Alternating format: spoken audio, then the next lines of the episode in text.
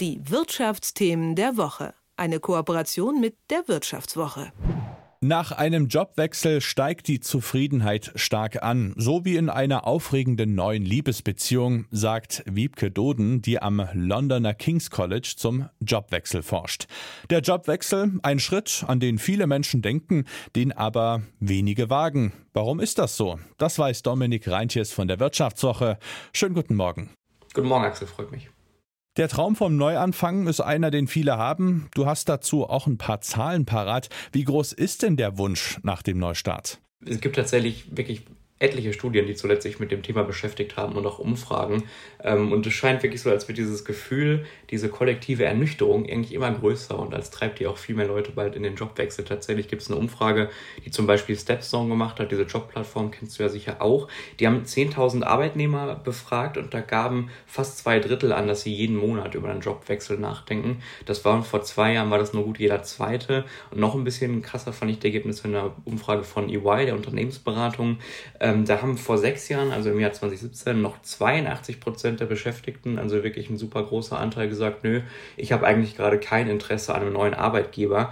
Ähm, in diesem Jahr waren es nur noch 37 Prozent. Also es scheint so, als würde das wirklich so ein kollektives Gefühl sein, dass man so ein bisschen der Arbeit überdrüssig ist. Die wird ja sowieso gerade heiß und neu diskutiert, was Vier-Tage-Woche angeht. Aber diese Loyalität, die, die scheint tatsächlich zu schwinden.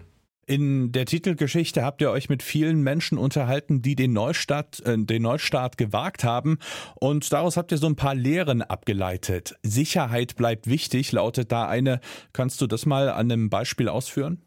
Ja, gerne. Wir haben in dem ähm, Artikel ja sechs äh, Menschen begleitet bzw. getroffen und interviewt, die den Neustart gemacht haben und haben da eben sowohl Leute, die vielleicht in einer sehr hohen Position waren, Managerinnen und Manager gesprochen, aber auch Arbeitnehmer wie, wie dich und mich. Und tatsächlich hat meine Kollegin Angela Meyer mit einer Bergwanderführerin gesprochen, die mittlerweile Gruppen durch die Alpen, durchs Wallis und so führt und die aber vorher in der Chemieindustrie tätig war, drei Jahrzehnte lang und die eben diesen Neustart gewagt hat. Und da kommen wir auf diesen Punkt, dass man sich den Neustart in vielen Fällen natürlich auch leisten muss. Also gerade sowas, was die, was, was die Person hingelegt hat, ist ein Neustart, der mit finanziellen Einbußen einhergeht. Also du legst die Konzernkarriere weg, hängst sie an den Nagel und wechselst in einen Beruf, ja, wo du mit einem deutlich kleineren Einkommen auskommen musst. Du bist plötzlich selbstständig und die hat eben darauf geachtet, die hat sich diese Entscheidung eben sehr genau überlegt und das meinen wir mit diesem Sicherheitsaspekt. Also sie hat erstmal überlegt, soll ich doch im Konzern bleiben, hat, ähm, hat noch ein Studium drauf gesattelt und sich dann eben langsam, also wirklich sehr, sehr langsam langsam und behutsam eigentlich in diesen neuen Job gewagt mit den ersten Führungen, mit den ersten Touren, aber das eben noch als, als Hobby quasi nebenberuflich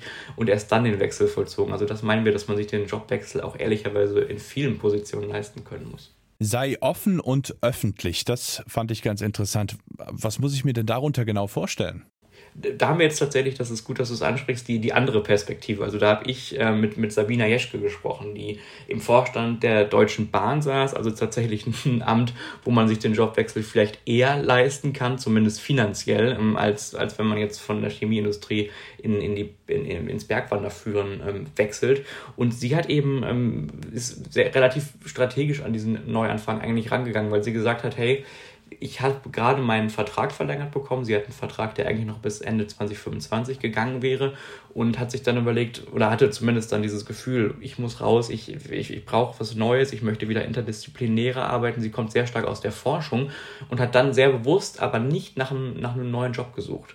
Sie hat dann gesagt, okay, ich brauche kein Backup, sondern ich signalisiere erstmal der Öffentlichkeit und da stehen die Manager und Manager ja doch deutlich mehr unter Beobachtung als, als, als ich sag mal in Anführungszeichen, normale Arbeitnehmer und hat eben gesagt, gut, ich brauche kein Backup, ich muss erstmal signalisieren, hey, ich bin wechselbereit, weil sie sagte mir auch dieses schöne Zitat, wer fragt schon eine Managerin mit einem Fünfjahresvertrag, ob sie bereit sei für die nächste Herausforderung? Und sie hat dann halt diese Zeit genutzt, der Wechsel wurde verkündet im Februar 21, dass sie zum Ende Mai 21 aussteigt und hat in dieser Zwischenzeit dann Angebote bekommen, Gespräche geführt, Sachen aufgebaut, mit ihren späteren Mitgründern gesprochen, mit denen sie ein Startup gegründet hat und hatte dann einen sehr nahtlosen Wechsel. Also 31. Mai Schluss, 1. Juni hat sie einen, hat sie einen, äh, einen Job bei, bei Deloitte, bei der großen Unternehmensberatung angenommen, später ein Startup gegründet und noch viel mehr. Also da siehst du, wenn du in einer Position bist, wo du vielleicht darauf achten musst, dass es dir finanziell vielleicht zwar gut geht, aber dass du trotzdem darauf achten musst, hey, wie bereite ich jetzt den nächsten Schritt vor, wenn ich nicht unbedingt eine Phase haben will von ein paar Monaten, wo ich nichts habe, dann muss das auch wieder strategisch angehen.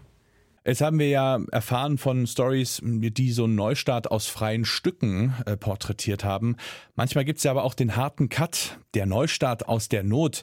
Hast du da eine Story für uns? Genau, tatsächlich. Also das, ähm, da haben wir auch so ein bisschen im Casting der, der Protagonisten drauf geachtet, dass wir uns da ein bisschen unterscheiden, dass wir sowohl Leute haben, die gesagt haben, hey, ich ziehe total proaktiv und freiwillig an der Reißleine, aber eben auch Leute, die ja auf den ersten Blick entweder gescheitert sind, da hat mein, mein, mein Chef Ross von Butler, unser Chefredakteur, mit ähm, Franz Koch gesprochen, der CEO bei Puma war und dort gehen musste, also wirklich dieses Fremdbestimmte. Und ich habe, wenn du den Neustart aus der Not ansprichst, mit Mohammad Alamot gesprochen, den habe ich in München getroffen, der betreibt dort ein ein, ähm, ja, ein, ein Modeatelier, tatsächlich Haute Couture, also total schick. Leider noch keine Männermode, nur noch für, nur für Damen aktuell. Ähm, der ist 2015 aus Syrien geflüchtet und kam dann erst in ein Dorf bei Augsburg, später dann nach München und war äh, in Syrien, in Damaskus, seit 94 in einer Schneiderei tätig und da auch dann später selbstständig und wollte jetzt eben, als er nach Deutschland kam, diesen Job natürlich fortführen, weil das, das kannst du ja, glaube ich, mit allen Leuten irgendwie besprechen, wenn, wenn du irgendwo anders hinkommst und was gelernt hast, was du seit so vielen Jahren machst, dann möchtest du es auch weitermachen. Du möchtest jetzt vielleicht nicht nochmal umsteigen. Das Problem war halt, dass er mir erzählt hat, dass die schwerste Zeit seines Lebens, und das ist dann natürlich bei der Geschichte und bei der Flucht über die Balkanroute tatsächlich, glaube ich, sehr beachtlich, erst hier in Deutschland begann, ähm, weil es da natürlich, es gab dann, das kennt man ja auch aus den Nachrichten und so weiter, dass es dann Probleme mit der Anerkennung der Ausbildung in Syrien gab und er eigentlich seine Meisterprüfung machen wollte ähm, aber dann nochmal die Gesellenprüfung machen musste. So, und dafür war der praktische Teil, das erzählte er mir, da hat er zwei Gesellenstücke gefertigt, ein, ein Kleid und ein Mantel, den trägt seine Frau noch heute. Alles kein Problem, konnte er gut und war, war kein Thema. Problematischer war halt die, die Sprache, es gab einen Sprachtest und eine theoretische Prüfung und er sprach damals noch nicht gut Deutsch, wie er selber sagt, und musste sich da halt wirklich intensiv drauf vorarbeiten und hat es dann tatsächlich bestanden. Aber diese, diese ich glaube, diese gespürte Ernüchterung, dass du nicht das starten kannst, was du willst, dass du nicht ohne, ohne, ohne weiteres in die Selbstständigkeit starten kannst, sondern dir erstmal in einer fremden Sprache Theorie über Schneiderei und Design aneignen musst. Ähm, ja, also ich glaube, das, das ist so ein bisschen die Geschichte, dass, die wir da erzählen müssen, dass zu einem Neustart häufig eben auch Fleiß, Hartnäckigkeit und noch mehr dazugehört.